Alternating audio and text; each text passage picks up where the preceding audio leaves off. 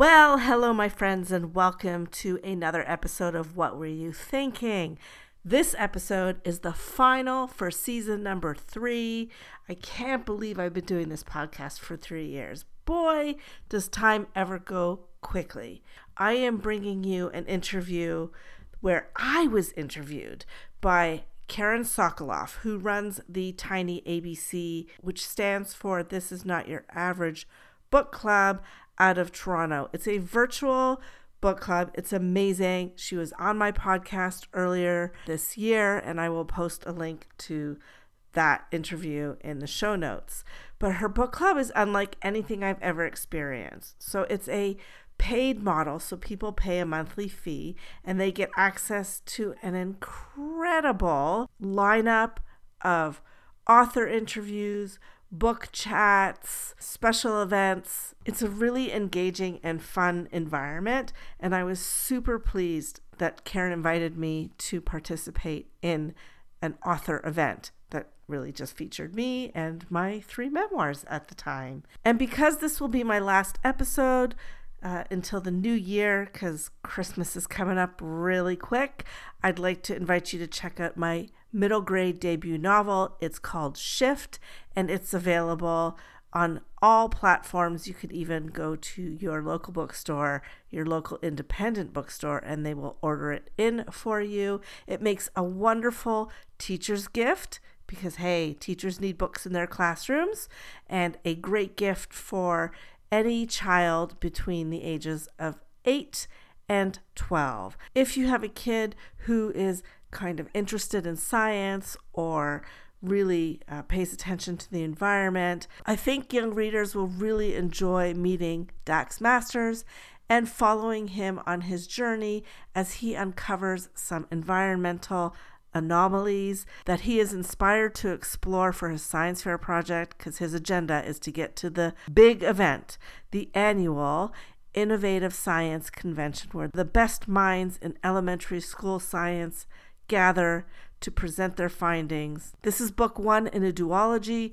Book two comes out next year, so get the jump on this series with Dax Masters. It's called Shift and available wherever books are sold. And now, on to the interview, my fun hour with Karen Sokoloff and the members of the Tiny ABC. This is not your average book club.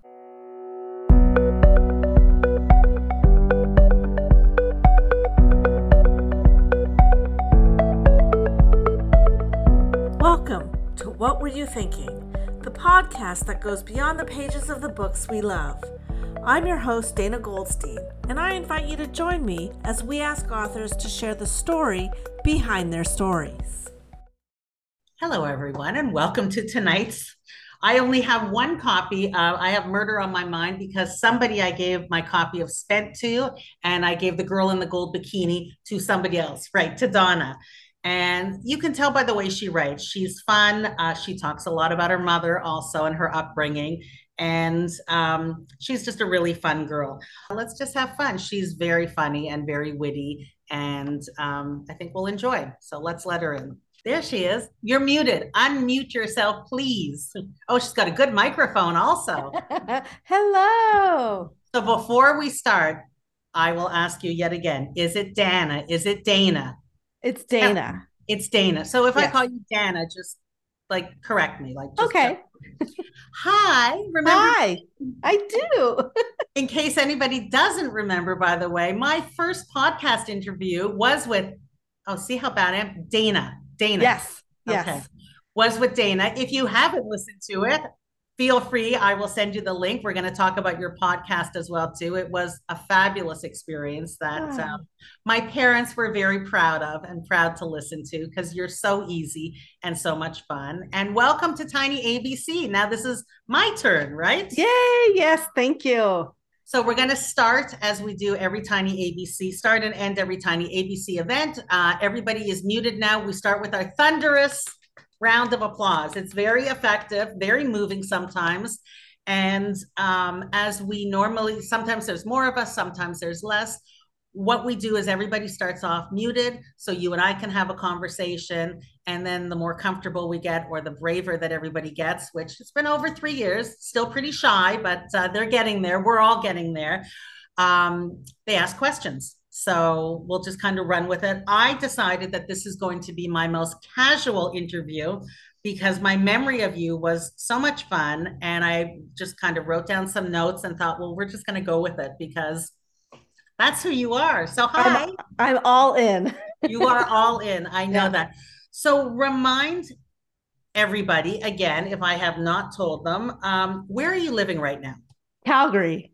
Calgary. So what time is it there right now? It is now 5:13. I'm 2 hours behind. You're 2 hours behind. Okay. Yes. But so as opposed to uh, me reading something, why don't you tell us just a little bit about you? Uh, you're a Toronto girl, born and bred. I am, yeah, born yes. and bred and schooled uh, yes. right through to post secondary. Um, oh, right. I went to Bialik Hebrew Day School. Right. Uh, yeah, and then I went to U of T, and then uh, my husband and I ended up moving out to Calgary in 2005 for the first time. Right. Uh, we moved back and forth across the country four times in seven years. So uh, we went. Was that fun? Uh, you know what? We had two little kids, and so not, it, not so fun. Well, here's the thing. So we were moved. They were company moves, so I didn't really have to lift a finger. Which was great. Oh. They packed and then they unpacked. Wow. Yeah. Carol's, was... Carol's like saying that would work for her, right? Because she's about to do a move like that, but yeah. not a company move. Yeah. So um, it was the best. It was it was kind of easy. Um, so we came back here. So we went uh, Toronto to Calgary, Calgary uh, to Vancouver, Vancouver back to Toronto, and then Toronto back to Calgary. Yeah, so, and we've we've been back in Calgary since 2012. So where's your heart? Where's home? You know what? I, I will say honestly, uh, Calgary. I like I. The first time I landed in Calgary was in March 2005, and right. it was cold and brown. And I thought, how am I going to live here? That was my first thought. How am I going to live here? And then after moving so many times, uh, when we had the opportunity to come back to Calgary, I was like, I was all over it because oh. I love it out here. I love the I'm a mountain girl. Okay. Um, and I love that like an hour away and you know, we can get lost in the woods and hike in the mountains and and what about the people? What about community? I know like in one of your books, I read all three. In yeah. one of them, there was that initial struggle, right? Like yes. Sort of blend yes. in or fit in. Yeah. So I I have a, I have a good circle of friends uh, out here that um, when we we left Calgary in 2008 and when we came back in no. Yeah we left 2008 when we came back in 2012 um they were just like we just picked up where we left off. So it's yeah it's been really nice. And we all kind of bonded over uh, on a website uh, that was all for parenting and moms and it was local. Right. So you know all our kids now they're like I, I used to have all the moms and the babies in my house on monday mornings. There would be like 30 babies and, and moms oh in my, my house God. every monday morning. Wow. And and it was it was fantastic. And now like all our kids are like big flowing flying the coop they're all going to university and it's just like how did that happen? So yeah so that's like the that's the history of how i ended up in calgary. Um and as for writing you know i've always been a storyteller from a young age. Um I ended up pursuing a degree in journalism and I did reporting and features writing for a long time. And then uh, in the 90s, when the market crashed, actually, much similar to what we're seeing now, where newspapers are shuttering and pardon me, and uh, television stations are laying off staff like crazy. It was the same thing back in the 90s. Interesting. So I pivoted away from writing and, you know, did you miss it? You know what? I did miss it, but bills had to be paid. So, you know, I had to grow up and do the things I needed to do. And then I had two babies 14 months apart. Okay. So I was I was busy and tired and um, not really looking for any any writing work. But what happened was um, this online community that I found out here in Calgary, I it was like a bulletin board. It was like really early internet days. Right. And it, AOL. Yeah, yeah, kinda. And we had a bulletin board, and I just started writing stories about being a parent of two under two, um, and just like the daily struggles. And it's and within a week, like people were like, "Okay, is there more? Is there more?" So I mm-hmm. started, that's how I got back into writing again, was through this website where every couple of weeks I would post something else. Like it would be, you know, about my kid having all the best toys, but wanting to play with the stuff in the dishwasher or the Tupperware, like, you know, just those common experiences. But common, but you know what? When you see it in print, you have the sense of community like oh god it's not just me and it is comforting. I mean when you read anything right? I mean that's yep. what it's all about is is to find something that connects you to either the characters or or you know what they're doing or how they're doing it. Not everybody can do that. Yeah i guess not. So now again um, you were uh, generous enough to send me three copies. I will tell you that this is the only one I have left because the other two got taken, not taken. I shared them. Fantastic. Um, I, I kept murder on my mind because honestly, this was the funniest of them all. Even though I love, I read the girl in the, in the gold bikini first because I I'm a little anal and I felt it had to be read first to kind of get the background and the whole overnight camp, the kissing, mm. everything was too relatable, um, right? In, in, the best way. I mean, funny, awkward. Um, but this, and I know Carol's going to weigh in on this after. I mean, you know what? Really, really honest. And then spent was, I thought, well, I'm not going to be able to relate to that because I haven't really worked in retail. But I loved it, and I it was relatable. And we'll talk about those three a little bit but you write about so many different things and now of course you've just released shift, which yep. I want to show us. Right and, here. And I understand, I saw if you don't follow her on social media, was it sold out the other day? Or yes. Uh, so uh, I think about three days after it launched, it was sold out on uh, Amazon.ca. How large is your family, Dana? Like seriously, like how many you know, uncles and aunts did you have okay. to reach out to okay. to say buy the book? Let me tell you, from a perspective of somebody who's already published, who's published now four books, your family is the last ones who will buy the book or and read it also right right and read it like you yeah. know i don't care if if they never read it but like at least buy the book buy so the book. with yeah with the girl in the gold bikini i mean i have i don't know there's like 20 people between cousins aunts uncles um, and my cousins my age who have kids right. who are my kid like my kids age or teenagers are in their 20s I can tell you that two books were bought by all those people and shared among everybody. Isn't family great, right? I know, yeah. well, you know what? They're probably so, pissed that you didn't talk about them. So if you well, didn't talk about them, I mean, you talked about your mother, yeah. you know, um, and uh, again, like just yeah. so just relatable. tell the lawyer, just tell the lawyer cousin, you didn't buy my book give me free advice or the dentist cousin yeah you didn't buy my book fill my teeth. That's right. Sure that's... yeah. So i don't know i don't know why it sold out so i mean it didn't sell out because of of my family and then a couple of days ago so it launched on the 29th of august. So it's right. almost a month and I saw a couple days ago that there were eight copies left at Amazon.com, but more on the way. So, so how uh, about tell us a little bit about Shift? Uh, again, it's it's written for like the demographic that it's written for, and then what it's about, and then why you decided to okay. it there. okay, so uh, Shift is for uh, middle grade readers, eight to twelve year olds, and it's about a a twelve year old boy named Dax Masters who sees the world through the eyes of science. So he thinks differently. Um, he no- starts to notice some things happening in his community. It starts with an earthquake. It's all set in, in Calgary and Canada.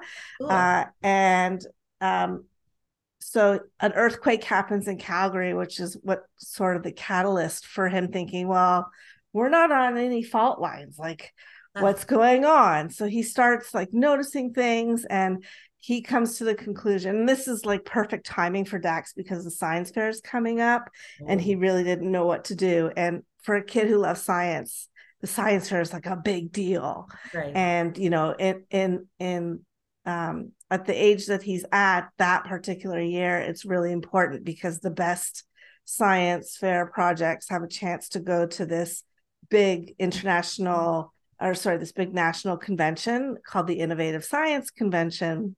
I'm thinking like Rocket yeah. Boys, like that. I'm picturing right, like yeah, that. like it's right. it's a big deal for him. So the the timing is perfect. He's figuring stuff out, and then he thinks that he has identified a big problem with the planet. But now the challenge is to get everybody to listen to him because he's 12. Does this take Right. place present day? Like it takes Yes, place? Uh, yes, So is there COVID references in it? Like like none. Okay. No. So I started writing this book in the summer of 2017. Ah, okay. just to tell you, like just so you could see how long the process was but in 20 so i started writing it after i published the girl in the gold bikini but i was already working uh, i wasn't yet working on murder on my mind so this was like the project that i was working on in the meantime so i wrote it for about a year and i pivoted uh, from memoir to fiction because i had made myself a promise that one day I would write books for kids that were the bridge between uh like Big Nate or Diary of a Wimpy Kid and and Harry Potter. and Harry Potter because Right. they're really my kids were avid readers right. and I used to be a book buyer and a bookseller for chapters and Right. the kids section was my area so I knew that there was this massive collection of series for girls right. but and like a little bit more advanced in chapter books like babysitters club and stuff like that but for boys there wasn't really a whole like they don't want to read the babysitters club No. right so i said I, one day i will write the series Right. so Did you shift say write the series? So is write the series the Yes. first in so, so shift is the first book two is called flow and that comes out next year that's already you. Yeah. So, and book three, I probably won't start until sometime next year. So, how many uh, do you want there to be in total? you know what? I planned out six, but wow. yeah, but I'll we'll see. I I for sure feel good about three. Six might be a stretch. The challenge with series is you have to age your character. Slowly. Right. Right. right. To So- them young. yeah and and um it's difficult to write a science book for kids with things rapidly changing Right. so um you know it's kind of funny when i was writing shift uh, i was sharing some pages with my kids right. That's what I wanted to, to ask get you. yeah to get their feedback on it and um i had written a chapter about uh, a volcano erupting actually mount kilauea and about two weeks after i wrote the chapter mount kilauea did erupt You manifested that? i That's guess so Scary. but like it kind of happened like throughout the book with a lot of these environmental um, Sure. incidents they were like happening in real life and my younger son i think he was he's 17 now so he was probably 13 or 14 at the Oh, time wow. 13 at the time right? and he said mom can you just like write about like unicorns and rainbows for a while exactly. please You're scaring me. You're scaring me. You're so powerful, right? The power of a mother. right yeah so Um, yeah so the so book how do you uh so then for shift in particular the difference between fiction and memoir you're doing research right i mean Yes. ob- like do you have a scientific background or are you googling um are you interested in science So I was not a science kid at school. right Uh, part of that was just um, so let me actually back up. I was a science interested kid when I was about 10 years old, 10 or 11. And uh, I remember my mother used to take me to this Saturday class. I wrote about this in The Girl with Gold Bikini. Right. She took me to the Saturday science class and I couldn't uh, I couldn't dissect the animals because I'm an animal lover and that just is like so hard for me gross it is gross yeah. so and the the the teacher of the class was kind of dismissive dismissive of that i mean it was like 1980 or 81. Right. And that kind of made my love for science fizzle out. And back then, Uh-huh. any in any event, girls, we were not encouraged to pursue science. Right. It was Yeah. sort of like, it's okay, you're a girl, you don't have to worry about science kind of thing. So this So is I your never- revenge a little bit. You get you I get guess to do it again. Yeah, I guess it is. So I never really pursued it. Um, and then when I became an adult, like when i thought, okay, I'm going to write this book, it was like all these connections started happening that, oh, I do get science. I do understand it. It's not so mysterious. It's like everywhere in the world around us. Like I I'm I'm a big baker and baking is chemistry. A hundred percent it is Yeah. baking. I Yeah. mean, listen, I I love to cook and I'm a pretty good cook, but baking I struggle with because it is exact. It's measurements, right? You you mm. can't just say, oh, I'll throw in a little of this, a little. You can.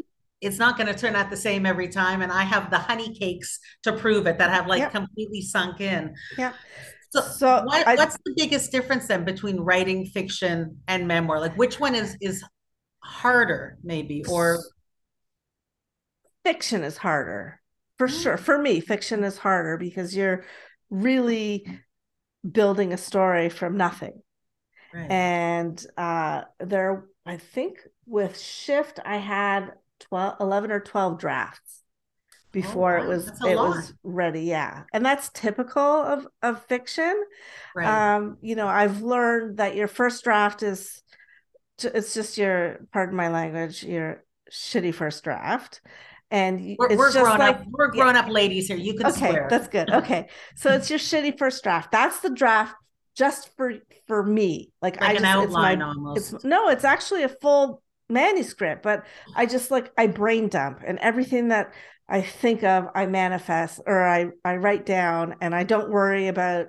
does it make sense? Is Fits. it you know does it follow a pattern? Does it fit in the story? Is it good? Like i just get everything from here onto the uh, software onto the computer. Draft two is when i start uh, i i go at it with a hatchet and like oh yeah no this is this is not going to work this is stupid this doesn't Is make sense fun? Do you enjoy that? you- or I is, like- actually do. And the reason I enjoy it is because once I'm done the first draft, I I print it at Staples. I make it all nice with the coil bound and the clear cover, right. and I put it aside for six weeks. I don't look at it because it when I go back to it, it's fresh for me, okay. right? And I've been away from it long enough that I can get excited about the great things I wrote. Right. So yeah, so draft two, that's when I'm starting to like take out um unnecessary things. I'm fine tuning. I'm uh, you know, if I said her eyes were blue in one place, I'm paying attention to the that I said they were brown in another, like all those right. kinds of things. And then draft three is for my characters. Mm. So that's when I, by the time I'm getting to draft three, I'm really concentrating on knowing my characters. So, like their mannerisms and their habits and the way that they speak, so that their voices are totally unique in print. Right. So obviously in a, in a memoir, it's it's different because you're writing your experience and and what has happened to you. Right. So you're not necessarily creating characters, but I mean, you're aware of them because these are people that you know and that you've had experiences with, which is a Yeah. little awkward maybe. Yeah. But then you're creating characters in fiction that did you know when you started writing Shift, you know, not beginning, middle, and end, but the story you wanted to tell and how that particular book was going to end and then how I you're going to did. get there is the net. Okay, good. Yeah, I did because I do outline, and you know, I just want to back up to Mhm. uh, the big difference with with memoir is the stories are already there. You just have to scrape your memory Mm. for like the emotions associated with what happened and the conversations and the things like the, the stories are already present you just need to bring them to life whereas with fiction it's like blank slate But what you do so well with memoir, and again, it, it's I don't know if I've actually ever read and like back to back, which I love, like three memoirs, like that were so complete. I loved it. I, I I think I liked it better than if it would have been like one book, right? Because I mean, there, there's like different time periods in your life also. But I felt after reading The Girl in the Gold Bikini that I, I definitely knew who you were and I wanted to see where you were going to go, what you were going to do. And was it hard for you to revisit those memories or the ones that maybe that at the time were difficult or emotional memories did you find them not as emotional like like were they easier looking back as an adult some were mm-hmm. um, there were a lot of surprises for me as i was writing where things i had forgotten about started to uh, come back into my brain and i would uh, dream about them and i would wake up and be like oh my god i completely forgot that that happened and another interesting thing that happens is um, because for me, writing is healing and writing is cathartic. And there That's were funny. there were stories that I wrote that really didn't add anything to the book, and I pulled them out. Um, you know, working with an editor certainly helps, and um, she really helped me see. Okay, so you're just you're still really pissed off about this particular thing so either you take it out or you find a way to to deal with it and then maybe put it in. So it's hard to separate the the the deep emotions from what you want the reader to get out of the story.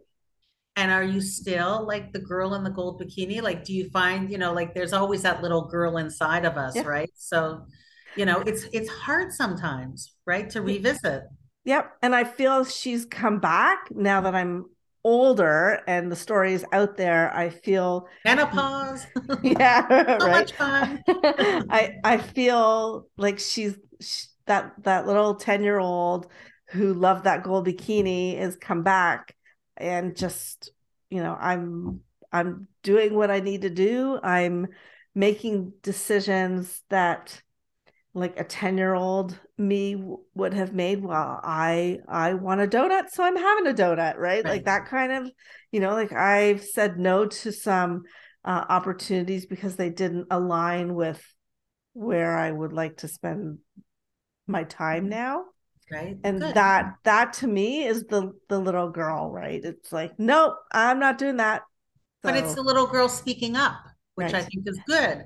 Exactly. Have you heard from anyone that you meant you, you didn't ask, have to ask permission to anyone like by the way can i share that story about camp or you know or that time that so did anybody reach out to you to say hey i read your book and like by the way that was not me or that did not happen not at all not Good. a single person only one cousin yes. um only one cousin said to me that uh, another cousin of ours who uh, married into the family. She mm. was reading the book and she kept calling this other cousin, who is her sister in law, and saying, Did that really happen? Is that true? Did that really happen? Because she doesn't have the whole family history, sure. right? yeah. But no, I never heard um, uh, my ex sister in law read it and uh, we're still good. in touch, but she never she never asked anything about um, her my first husband who was her brother-in-law. Yeah so i was really surprised that i didn't hear from anybody. I'm relieved. And what about your immediate family like your your husband and and uh, your sons? Like were there stories that maybe you thought you had shared with them that it was like oh i never told you about that time? Well my husband knew a lot of it already so right. it wasn't really um, a surprise to him. And you know he's my biggest cheerleader and he reads all i don't let anybody read draft one or draft two. It's draft three that i will start sharing. So he he read it in the earliest days. Uh, when i wrote it my my oldest was 13 and my youngest was 12 okay. So my 13 year old we didn't know this um, i always keep copies of books in my car. Yes. I'll tell you I'll tell you why after but he knew that there were books in my car and they were off to a ski uh, ski trip my husband and my two boys and they were going away for the weekend to go skiing and my son realized he forgot his book and he's like oh mom has books in her car and he read it at 13 Oops. Yeah. so he did tell me when he came home that weekend, he's like, Mom, I read your book. And I said, Okay. And he said, I don't want any crap if I do any drugs ever. See, that's what happened. It's like what my experience is and what your experience are, are two different things. And I'm a mother and I did all that and I was lucky. That's yeah. what I used to say to my kids. I was lucky. You might yeah. not be that lucky. And drugs are different today. That was that's what I told him. Yeah, yeah, Right. So we, had my, not, we didn't have fentanyl back then. We we didn't have these things. No, we didn't, we didn't have internet.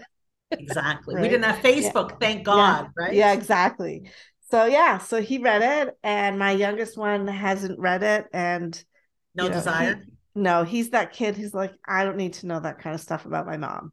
Right. So, yeah. But your husband, I mean, you talk about your husband a lot, like, you know, yeah. particularly, you know, in the menopause book. Yeah. Uh, good on him, right? Yeah. I mean, I, I, think we need yeah. to, again, it's that sense of community that when you read something and you think, oh my God, no, she didn't just go there. Yes, she did. and like, it, it's refreshing. I mean, I know Carol will weigh in at one point. I mean, there were times where I thought, oh no, like I'm laughing out loud. I should not be laughing at this. Am I laughing at you? Am I laughing at myself? But you know, it's it's fun. We were talking before about, you know, reading a memoir and writing a memoir. And, you know, sometimes we'll read a memoir and it's it's a little on the sad side. You know, something yeah. horrific happened to somebody, there's some sort of trauma you know, then they get through it and then something inspiring happens and that's it. And you know, that's kind of like the formula. And I, I'm getting a little memoired out in that sense. So it's it really is a pleasure and a delight to read something that is just fun, but well written, but fun. And was Thank that you. your intent? Yeah, absolutely. Yeah. I I wanted to write a memoir about menopause that was really open and candid and okay this is the insanity that yeah. i experienced and um i i deal with things with humor so i had to uh, write that way as as well and it was 100% intentional yeah, to good. make it um, funny because it's a ridiculous time in our life like we're completely unstable irrational and all those crazy things that happen. Like we totally lose control of our body again, as if and childbirth wasn't enough. And like yeah. you said, murder on my mind because yeah. you know it's like. Uh, you know, I can say, I mean, COVID made things much worse, but like, you know, my husband would say to me, you know, what? I'm like, what is that noise that you're making? You're just sighing. He's like, yeah. I'm breathing. I'm like, well, you should do it somewhere else. Yeah, you know? exactly. And I yeah. can tell you right now, he's in the other room the air conditioning is on my face is red i'm wearing you know very little clothes if i walked into the other room he will be in um, a hoodie sweatpants socks slippers with a blanket wrapped around him and he'll say feel my nose and I'll feel my nose like you know and it's the same thing in bed and i said this is never going to change i don't see it ever changing that's just the way it is I don't think men could handle it. Do you think no. men can handle it? Even though oh. it's called men pause, right? No, no, absolutely no, no, they couldn't. No, it's uh, I mean, your husband's pretty good. I mean, again, he's he's used to you, right? So he's yeah. lived through many different variations. Um, did you get any flack? Did you get any negative response to any of your books? Um, not really. Uh, well, my husband, when he read uh, the third draft of Murder on My Mind, his comment was, "How come you didn't tell me any of this was going on?" Like he was super upset that yeah. that that I hadn't shared any of that. Can't but you it, read my mind? I know, right? But it never occurred to me to to talk to him about it. It's just it's not that I was embarrassed or trying to hide it. I just it, I was just like, okay, well, I I have to wash the sheets again because I sweat all night. Right. Right? Don't it's, you know? I mean, I'm not right? peeing in the bed. The bed is so wet because yeah. it, I'm melting. I mean, yeah, and I just did it, and I never, I haven't received any negative. Um, I mean, you get the odd review that's you know whatever, but uh, uh for me it was most shocking was the when the girl in the gold bikini came out and the emails that people would send through my website mm-hmm. um, women who I did not know saying, you know, you told my story. Like it's so I'm so relieved to see in print that I'm not the only one who had to deal with this and right. I'm not the only one who doesn't have a fantastic relationship with my mother, which is a whole big can of worms, right? How did she so, respond or react? Because okay, you mentioned so, her, you know, in, in every book, so which yeah. I love. So okay. I did not tell my mother I was writing the book. Of I did not, not tell my father I was writing the book. I would be I terrified. yeah. I didn't say a word when it was published. I didn't say a word to either of them. Right. It never occurred to me to think, oi, my cousins are going to say something. That's and right. They did. They, wow. you know, when the book came out and there was like, um, my family in Toronto, they get together for brunch almost every Sunday. Right. And one of my cousins was like, Mazel Tov on Dana's book. And my mother says, What disturber. Shit disturber, yeah. right? Yeah. Yeah. So uh my mother was um I was nervous when she called. I I waited for the call for months and months and months. Right. And then she finally, wow. yeah, it took probably about three months after publication before she found out about it. And then I said, I'll send you the book. So I sent her the book, and then I'm on Spilkus like the whole time. Oh. Like, how's she gonna take it? What's this gonna do to our already crappy relationship? Right. But in the true narcissist fashion, oh. she did not see her own behavior reflected. Like she was like that. She, she just didn't comment on it at all. She the only thing she said she said two things to me. She says i want to tell you you made a mistake of about course. uh because i had said i had gone to my bubby Yochvid's house uh, like every friday and she said it wasn't every friday. Right because that's that important. was one right. and number two she says i always knew you were a good writer and it took you so long to to put out a book. That amazing? uh, yeah, like that was all. Thinking, but what about all the other stuff I said? Like, yeah, you're okay yeah. with that? Yeah. So no, um, no apologies, no reconciliation, and on the interesting half, my dad he only found out. Uh, oh God, this is actually kind of funny. So I hope so. We're in September. no, it is. So in February, March, February, March, I'm talking to my dad. We talk every week. And he says, You know, Dane, he says, I remember you telling me once a long time ago that you were working on a book or something. Did anything ever come of that? And without thinking, and I said, Yeah, I wrote three. And he yeah. said, What? I said, Oh. And in my head, I'm going, Oh my God, oh my God, oh my God, what did you do? And he says, Oh, where can I go buy them? What a mensch, a right? Bookstore. yeah. So my dad, my dad has no computer. He's never touched a computer in his life. Oh wow! Like for real, for real. No, he has one of those booby phones, the Zadie phones, the flip phone, right? Doesn't okay. have a smartphone. My dad did too. Yeah. Yeah. Doesn't have a computer. Has never had an email address. Wow. Like eh, never. So I said, I'll just send you the books. Right. So I sent him the books, and my dad's not a big reader. I said to my husband, I'm not even worried. He's not even going to crack them open, right? They're just going to sit on the shelf. But he did crack them open. And he start he started with the girl in the gold bikini. And as he's reading it, he's calling and leaving me messages oh, saying, I'm I'm I'm very sorry for what you had to go through. I'm very sorry that I wasn't there for you. Like all these like, How did that make you feel? Like, oh my God. I was like, I felt so not heartbroken, not relieved. I was just like, wow, like that. I, that's what I, that's all I ever wanted. I just wanted them to say, you know what, we screwed up. We're take, sorry. Take a little ownership, right? right? You're, you're right. here, you're fine. You wrote yeah. about it, but like, yeah. And he's just like, did all the time like for uh, probably 3 weeks he was calling as he was going through the book. I'm i'm really sorry you had to deal with that. Oh, and it was it was absolutely incredible. So he read that. He started to read spent. Right. he's going to wait for better. for the menopause book cuz you know oh no. right? And right. i just i sent him um, shift last week uh, he'll so, be so relieved. Is there a yeah. in Shift? I mean, uh, so are any of the characters in Shift based on no oh, complete no. inventions? Complete, yeah. So you know, he, my dad, uh, when we spoke a couple weeks ago, he said to me, he said, I want to tell you something. He said, I haven't picked up a book for 65 years, but your books are making me a reader again. And that's what made me bawl my eyes out. that is the greatest compliment ever, Yeah. right? Yeah. I mean, and and good on him. And wow, that's Yeah.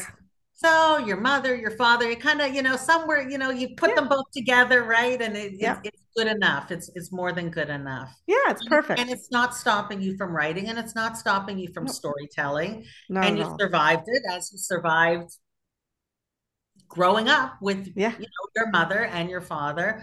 Um yeah i mean there were so many times like i remember thinking in the girl in the gold bikini oh my god i mean i have you know not similar stories but my own stories. I thought i could never put that on paper be brave enough to share that you know i'd have to change a lot.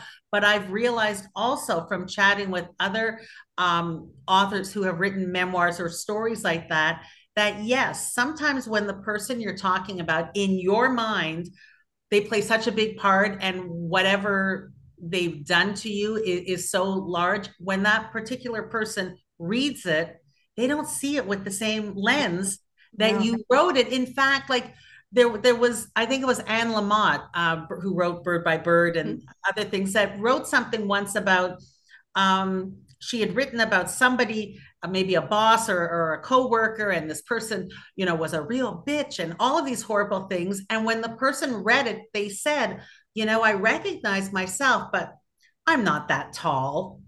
And and, and they thought also um, they said you know she really is a strong woman. So what the writer had written as a negative perhaps the person that it was written about took it as a positive. Oh like you, you know you're describing like this bitch I think this person's strong and and and forthright. And so you know maybe we worry about writing things a certain way but in actuality I mean the reader interprets it how they want.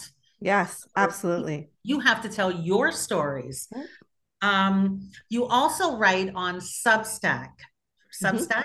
Yes. so because obviously you love to write. Can you tell us a little bit about substack and also how we can access it and and because i subscribe to your newsletter. I get everything in but you can Thank you. maybe with us.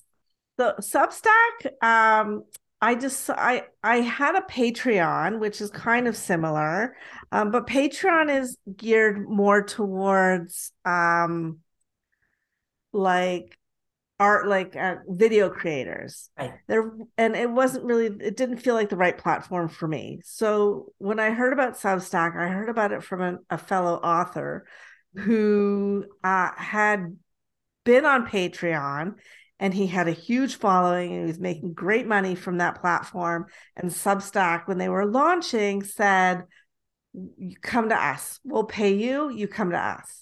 Oh So, and it worked out because he started talking about it and he loved the platform. So it's essentially it's a newsletter right platform where every Sunday morning I deliver content to my subscribers and it's just um it's vignettes from from my life it's like the crazy things that happen in my brain or it's like Uh, a blog but better i think because right. it's delivered to you like we don't have to that's where i think it's the the magic is is that we don't have to go look for it it comes to us and we're lazy right so i mean Yes. so if you receive it in your Right. inbox Yeah. you're going to read it I don't want nobody wants to like click a link to go somewhere else. It's it's enough already sometimes, right? Right. So that's what I loved about like Patreon. You had to go to the Patreon Right. site to see the content, but with Substack, I can send out an email. So there's the free version, which everybody gets, and then Right. there's the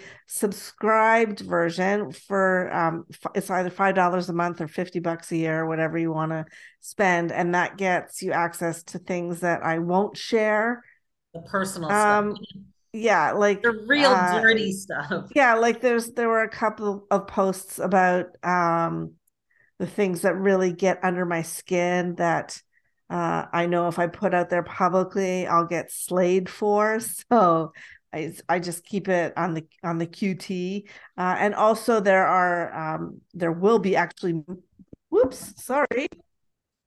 My speaker just went cuckoo. Oh, um Okay, can you still? Yeah, we can hold see, on. we can hear you. Okay, great. Um, so I also am starting to drip in um, excerpts from Shift. either no, not from Shift, but from uh, the next memoir that I'm going to be starting, and I have already shared a couple of chapters for that, and um, other stories that I'm um, not sending out into the world.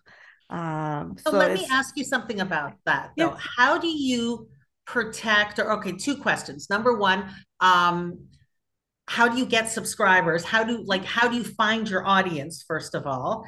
And then the second question, how do you protect whether um it's it's private or not? So like you said, if it's for a select audience that that are paying like subscribers and you send out certain content, how do you know that they're not going to take that content and send it out somewhere else? Like, is it protected in some way or? Okay, so the first part of that, of the first question about how do I find subscribers is that Substack will share content with other Substack writers, Okay. um, and I get a, quite a few random subscribers who have seen uh, one of my pieces on Substack, okay. uh, and also like you know uh, some uh, recommendations from friends. Um, other subscribers will recommend it. And to answer your question about how do I know it's not being shared, I don't know, and I honestly don't really care. So- so that is just what what you're you're choosing to release then to a Right. smaller group. That's just in your mind. Um, you're just you're keeping it a little bit more private, but Right. you know Yeah. you're you can't And I- control. I trust that the subscribers.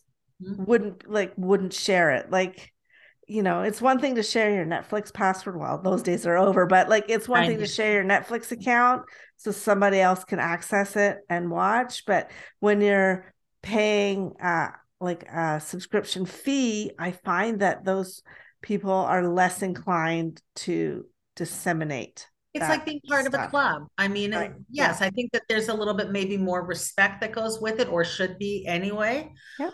So, um, would so is this your full-time job? Is writing your full-time job now? it's getting there so yeah so i i have like i have two part-time jobs right now so um what i do the podcast. yeah well uh, the podcast yeah there's no income in the podcast that's fine it's a passion project Good for you. and um i i earn income as a legal videographer so what that means is if you're in a car accident let's say yes. and or you're in Walmart and a fixture falls on you and you sue the other party Yes. when when you're in litigation the people that you're suing their lawyers will send you to see their preferred doctors so Wow. i'm in the room with their with with defense um, medical professionals recording the appointment for your lawyer Ooh, that sounds Yeah. like a book also. You must Yeah. be privy to a lot of i interesting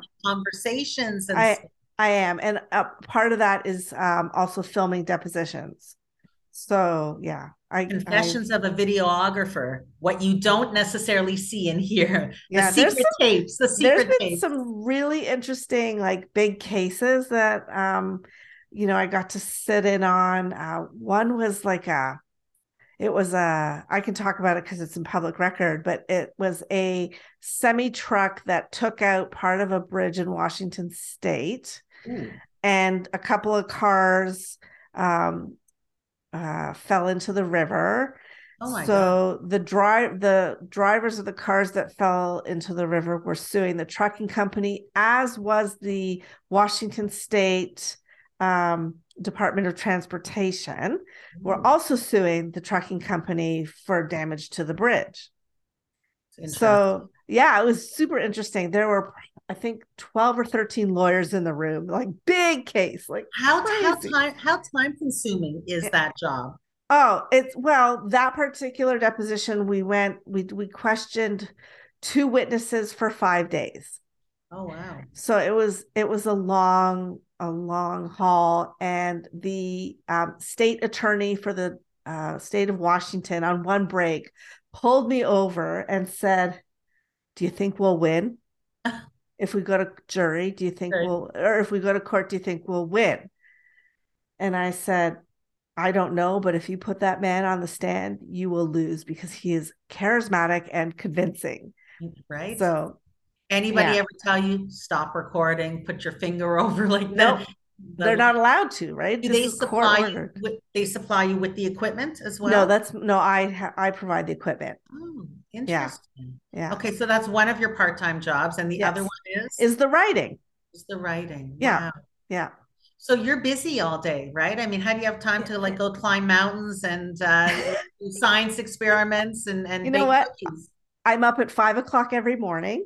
How is that possible? helps. I, I don't know- understand writers that I hear get up at five in the morning. That's why I'm not a writer. I just Oh, you know, let me my brain working. let me tell you, from May to October, it's so easy because it's later out. because right. it's light and it's summer. And up here in Calgary in the summer, we You're have light until 10 guess. o'clock at night. So, Right. like, our summer days are very long. Now I get up, it's like dark at five o'clock in the morning. It's harder. But I do it because I I started doing it because it was the only time I could have to myself before my kids got up and needed to have breakfast. I needed to make lunches. I needed to drive them to school and et cetera, et cetera. That's what So- Karma Brown told us, right? I mean, it was the four and a half percent or whatever. Yeah. Um, I, I don't even remember because I think I zoned out at that point when she Yeah. said she also gets up at like four o'clock or five o'clock because that's the time that she can have for herself before. Yeah. You only have three weeks of summer, though. I've spent a lot of time in Calgary. so I think That's we have she says it's getting harder. Well, yeah, but um, and then by the time my kids were older and didn't need mom so much anymore, it was already a habit. Right. So yeah, I I- mean, not every five o'clock session is productive. Sometimes from like five to six, I'm working on uh, Wordle and connections. First thing I do when I wake up in the morning, when my brain is not there, and I think, Yeah. okay, if I if I get it in three, I'm starting my day off good. If I don't get it, or I get it in five, and and, and it's just become something that I do now with my mother. Um, okay, we're gonna finish up with. I'm gonna open up the floor for any questions. If there aren't any, I'm gonna throw out a few because there's a still a few more things that I want to ask. Um, if anybody has a question, please raise their hand, and I will question or comment. There we go, Carol. Jump in. Hi, hi. So I read your books. I like grew up the same. I know where Goldfinch is. My grandfather founded. He was one of the founders of Bialik. I went to Associated. I get you. So when I read the menopause one third. So first when I was reading it, and I read them right in a row, and I Me loved them. too.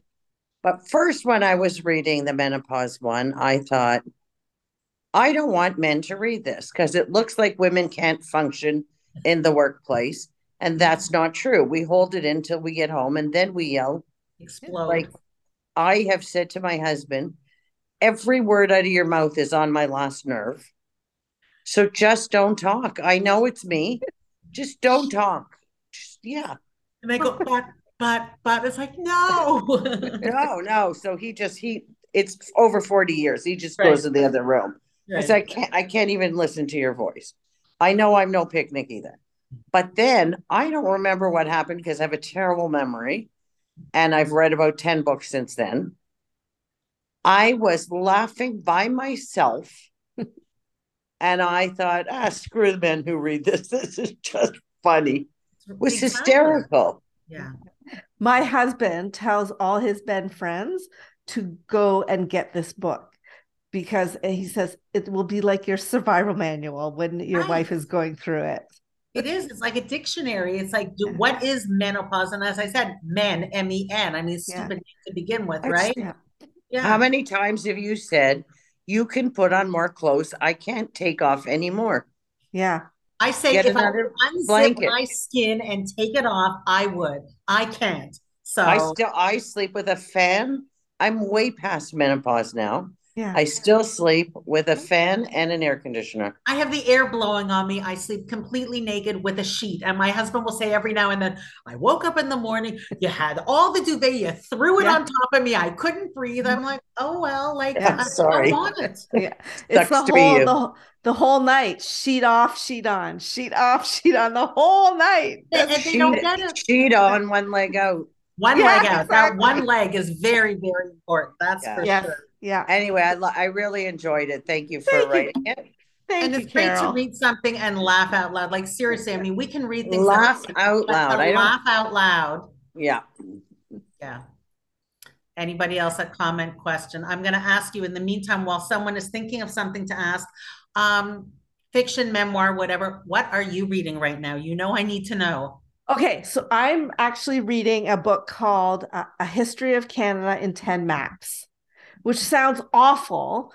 Yeah, but it's great. So the the gentleman's name, I think it's Adam Scholes or Adam Schultz or something. And why Uh, are you reading this? Okay, this came recommended from somebody I know who said it was uh, it was an excellent and intriguing book. It's not fiction. It's it's It's non. no, it's not. It's nonfiction. And I, to ask me what book I'm reading, it's like okay, I'm picking one of three, but I I can talk about all three. I know you know, Karen. Yes, I do. so, so uh, it's it's it right in the very beginning of of the in the introduction, the author says this is not the PG-13 version of Canadian history you learned in school, and it's not. There's a lot like it, the the premise of the book is 10 um explorers who right from the Vikings onward who mapped out Canada and you know did terrible things and experienced terrible things as they were trying to figure out what this country looks like. And the big thing was everybody was looking for that passage to the west Right. right? Like, so the Vikings were just looking for new land to conquer. And then from there, it was Cartier and Champlain, and they were looking for the passage to the I west. feel like I'm back in school again. It's right? like I remember those names. Right. Not And I said, so I kept telling my husband, you need to read this book. You need to read this book. Because my husband's like, he loves history. And Right. he's like, I already know. And I'm like, you don't know these things. Like, this is so this this author wrote a book called Beyond the Trees, where he did a solo voyage up to the Arctic Circle. Oh, And he is Canada's um explorer laureate. I didn't even know this was a thing now who knew? right so he knows his he knows the history he knows the stories But he's telling a story. He's not just Yeah. laying down facts. right like yeah he's you know yeah he's he's talking about the relationships um between like you know the french explorers like champlain who came over and the uh, aboriginal people or the indigenous people like it's it's really fascinating and i think i probably would have paid attention to history more if this book had existed What is it I called in again? A map- It's called map? um, um the oh the history of Canada in 10 maps. Oh, okay. Yeah. Are there pictures? There's pictures of the maps. Yes. So like there's a Viking map that it's not the original, but it was a copy that was made in like 1600s. Um, there's Is that like a Cartier's car- map. Cartologist, I think, is that someone that makes maps, maybe? Yeah. Cartologist? So yeah, there's uh, all 10 maps are are in the book. Okay, I'm looking at a picture of it now. Just uh, Adam, I don't know if you can see it. Adam Scho- Shoalts, S H O A L T S. Yes. Yeah. I'll investigate it. I'm not going to Yeah. necessarily read it. I'll So- investigate it. Very high rating. Very high rating on Goodreads, 4.4 out of 5. Okay, what else are you reading before we go to Um, Goodman? I am reading um uh, One of Us is Lying, which is a young adult. Yeah, yeah, yeah. Is um, it a young adult book? I didn't know is, well, all the characters are in high school, so Oh, yeah, right, I'm right, right. yeah, I'm pretty sure. And that's like my guilty pleasure at night as I'm trying to wind down. Yeah. Um, because you know, we all have books that when you people who read multiple books have read multiple books for different Different moods and activities, right? Yep. So, uh, so yeah, I'm starting to read that one, and I think that's I've only got two on the go right now, so which is unusual. Usually I have three. Okay. Shelley Goodman. So I just wondered, has anybody ever compared your writing style or your humor style to that of Jann Arden? Oh, No, I like that. No. And can, can you sing? I cannot. Well, I she, cannot. Jann Arden is a is a comedian as well, and Uh, she, she is. And tells you- the story is Yeah. it- it's quite humorous. So I just wondered if anyone yeah, made that it's comparison. it's it's interesting because you know the uh, six degrees of separation to Kevin Bacon. Yeah, yeah, yeah. I actually have one degree of separation to Jann Arden. So somebody I'm friends with is good friends with Jann Arden. Oh, there you go. See? Yeah. So yeah. So I take that as a compliment because yes, she is very funny. meant as a compliment. Yeah. She's very funny. I mean, she's also had um, a relation. She's talked a lot about her relationship with her mother, who I think Yes. has Alzheimer's. Yeah. Um, and, and she's a fantastic singer. I mean, she does a duet, uh, one of my favorite songs with Jackson Browne. Um, Yeah. Oh, Un- I love Unloved. I think Yeah. that. Oh, Yeah. it's just, Yeah. and she was amazing. She's yeah, amazing. and her TV show Jann Funny. was yeah. funny I- as hell. for the Yeah. rest of my life i will if anybody has watched it for the rest of my life i will remember that episode where she got caught in that barbed wire and was like twisting around and i couldn't mm-hmm. stop laughing because 100% that would be me well, I think when you can poke fun at yourself, I mean, you know, like laugh and the world laughs with you, right? I mean, whether they're laughing at you, it's my joke, right? That's Right. kind of how I think those of us that are storytellers and like to think that we're funny, as long as we're making the joke, it's it's uh I don't know. Yeah. Anybody else question, comment? Anybody else? See, I told you, very shy. You know, afterwards they'll say, "Oh, she was wonderful. She was." I wasn't sure what to ask. Um, okay, I'm going to ask you to. I've got one more question. So, favorite books. I mean, I know you and I have had this conversation, but favorite books like that you remember from either growing up or from the 70s or last week or whatever. okay okay so oh i have to give you a shout out okay okay you, you are gonna love this karen Okay. So I remember that um, when we did our the interview for my podcast, yes. you had told me that one of the things you guys talked about was rereading the books that you read when you were a kid, yes. right? And I thought, oh my god, that's so brilliant. Well, so we talked actu- about it. We haven't done Yeah. it, but we No. talked about it. Right. So I I was thinking about it and thinking about it. And I'm working on an adult novel, contemporary novel right now about four women over 50 um, who uh, realize they need to replenish their friends and they come together and they do kinds like all kinds of fun and crazy things. And one of the things they do is they decide to read a book that they read and they loved as a kid. So, So it has I- to be like like Valley of the Dolls or something. No, so I did Flowers in the Attic and I actually Ooh. bought it.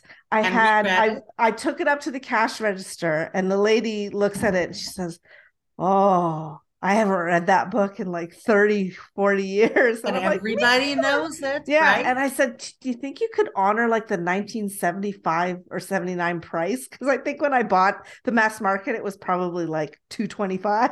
Oh, for sure. And now it's like Yeah. 1790. VC Andrews, right? yes, yeah. Of course. Yeah, and I so I reread it as an adult, and holy moly, is it, It a held different up? experience? No, well, it held up, but it's way more disturbing as an adult. Of course, because Yes. all of a sudden you're realizing there's a lot of incest, or is Yeah. there what's like Yeah. this is my memory, and I haven't reread it. Right, But you know, the things that Yeah. you remember when you're a teenager or in your 20s, even reading it right. and thinking, oh, this is just, you know, like a creepy book. They're in the attic, but no, it's a brother and a sister. Yes, and what's Right? really what was really interesting to me was so I remember thinking like Christopher was like so lovely and romantic and he really loved her blah, and I remember thinking Kathy was like annoying and whiny and Right. like and now rereading it as a 53 year old woman Kathy was one heck of a feminist like I just I experienced her way differently and you know Christopher was the whiny manipulative piece of garbage So, it, So I mean, it is interesting when we read, but I would like to go back and reread everything that Harold Robbins wrote, just oh because, yeah and Right, Sidney yeah. Sheldon, Sal- yeah uh, you know, and Jacqueline Susann, and you know, just those were the books. Also, prolific authors that wrote, you know, 20 books. So it's like I read Harold Robbins and then it was like, oh, wow, I read, uh, you know, The Adventurers. Oh, he also wrote The Carpetbaggers and The Betsy. Yeah. And like, this is amazing. I could just read every, and I'm learning so much about places. No, I'm not. It was all about the sex, but yeah. they were great books. So yeah, interesting. So that's, yeah. So that, that's a recent reread. Um, one of my, I, I don't keep a lot of the books that I buy. Um, I only keep the ones that really, what do you uh, do either with them? complete I put them in the little free library. Oh, I love yeah. that. Yeah. Too bad so, I don't live near you. yeah. Oh, they get some and because I have a podcast like Sunshine Nails, has anyone read that one? No, but I heard okay. about it. Super fun book. Right. Set in Toronto, kind of loved it. Oh, so um Simon and Schuster, salon, right? Yeah, yeah. yeah so okay. Simon and Schuster sent me a copy. I had already read it, like another pub like the American publisher had sent me a copy, so I, I was like, oh, now I got two. Uh, you well, no, the first copy was was how digital. people send you books so they can yeah. send me books. You have to get me on I, that. I don't know how they find me. They just find me and then they send me emails and they say we'd like to send you a pile of books. I'm like, okay. So when I saw Sunshine Nails, so I ran it over to the Little Free Library and I'm like, somebody's going to be super happy to get that book. It was like it was not even out yet. You ever think to put your name inside these books? So like maybe they'll because I love like when I get a book like or a used book and I see that someone's written in it, but maybe if your name was in there, they would Google you and say, Oh my God, she's an author. And then it's another way to sort of you know what that's a really interesting thing because uh, one of the i take i read over 100 books a year as do you so I love it when I get a book from the library and I find relics of ah, somebody oh, else in there. Yeah. I love a that shopping list, right? Uh, yeah, or like this card. Once I found a, a beautiful hand painted bookmark. It was like super oh. detailed, and I thought, this is like. I asked my artist friends, like, do I try to find the person who had the book before me because this is mm. like hours and hours and hours of painting. Like it was long and there was like bookshelves and all the little books with the little titles and a cat and a light bulb. It was so detailed. And all my artist friends said no that's why we do these things. We put these things in the books so that the right person who will appreciate it will find it. I love that. I and, should maybe put yeah. tiny ABC bookmarks in some of my libraries nonchalantly yeah. when yeah. I return them yeah. and see what happens. And, and six years later, I still have that bookmark. I still love it. I used to um, go to the library, and a girlfriend of mine used to go all the time. And I, I was very bad, I will admit it, that um, I took very good care of my books. But for some reason, I was this horrible person with library books. I would fold down the corners. I would eat. Um, there'd be crumbs in my books. And I had a friend that read like a lot of the same books that I did. And I remember a new book would come out and she would call me and she would say, Did you read such and such? And I would say, Yes. How do you know? She said, There's spaghetti sauce all over this book. How dare you? And I know that you did it. And I would say, Whatever but yeah. uh, I don't do that anymore, but I did. Right. Yeah. All right. One last question from anybody, okay. if there is. Looking, looking, looking.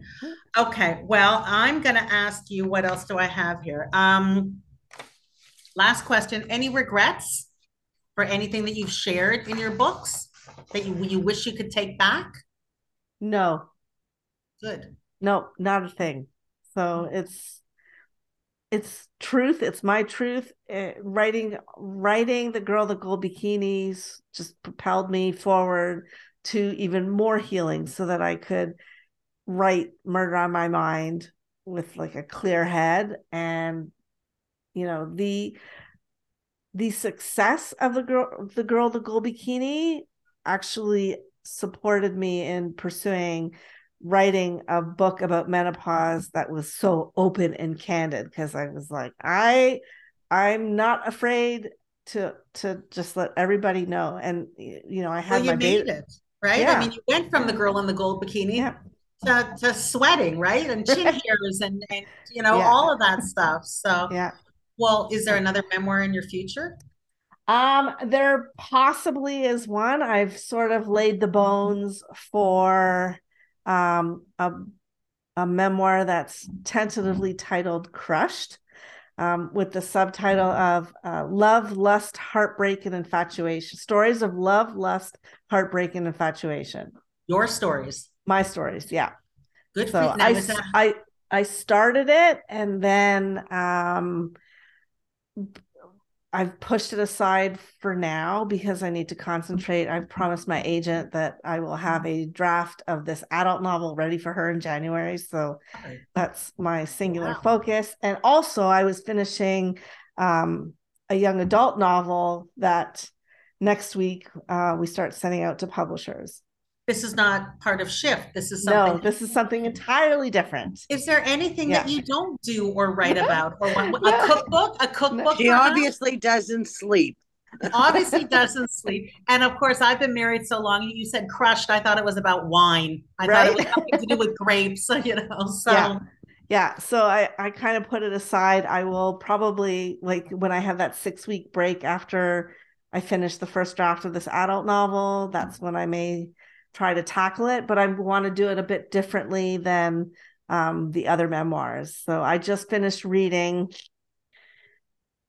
of course the phone rings. Hold on. Okay. Of course. Um i it's my dad again. He's probably reading shift. Oh. that's Um, safer at least. yeah i so i started reading i sorry i finished reading uh you could make this place beautiful which is a memoir by maggie smith Oh, Dame, beautifully. Dame Maggie Smith. her name is maggie smith. She's a poet. Oh, And so it- not the Maggie Smith, the actress. no no. Oh, okay. no. Um and it's so beautifully written. It's unlike any memoir i've ever read. And i was about a third of the way through the book and i thought i i can do better with the next memoir than just like chronicling the story so like reading reading maggie's memoir kind of um It's almost me. like poetry. I'm looking at it now, Yeah. and it says, "Let everything happen to you, beauty and terror. Just keep going. No feeling is final." Yeah. It's uh, honestly, I cracked it open. I don't know, it must have might have been a Saturday, and I cracked it open just to have a peek and see what this was all about. Because I've been hurt. I did not stop till I finished that book. It was so beautiful, and I I can't tell you like details of her life, hmm. but it was yeah. I just it felt it. defies it hmm. defies explanation. Like it's just so gorgeously done. But I love that you read something and it influenced you, and it's Yeah. going to change or affect the way you write, which is, Yeah. I mean, I mean, you're so versatile. And what I like, and I'm going to end on this, is that you've got all these different books that are coming out. So you're going to come back because we're going to read them all. We're going to read three at once, also too. We're going to read Shift. We're going to, and we're just going to continue to pick your brain and. uh be a lot more. Well, you'll see the next time you're with us, you're going to be bombarded. The hands are going to be up like me, me, me. I have a question. Um, but Sarah, I'm going to ask everyone to put their hands together one more time. This is Oh, thank, thank you. you again.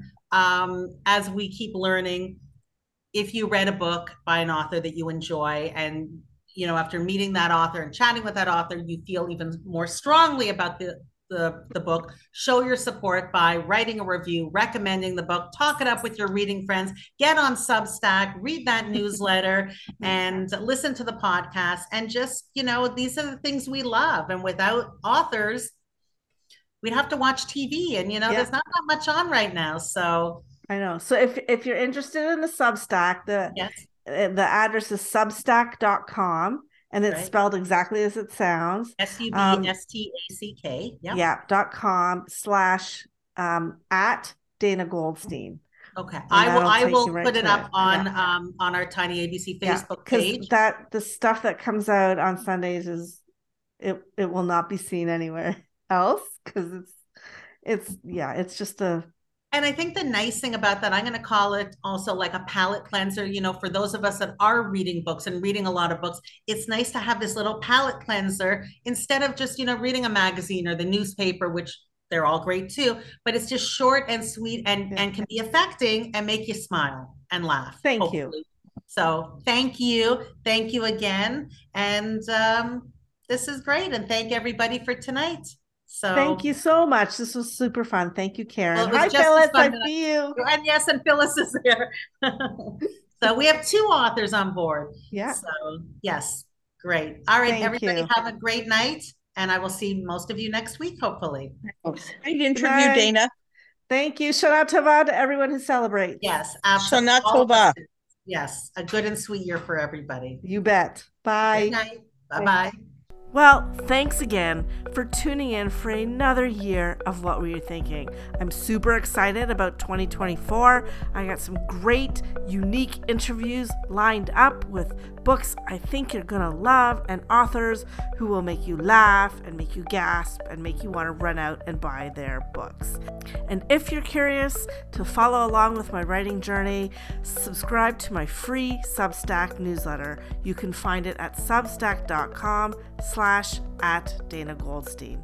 Once again, thanks for giving me your ears, and I wish you the very happiest of holidays and a wonderful new year. I will see you in January.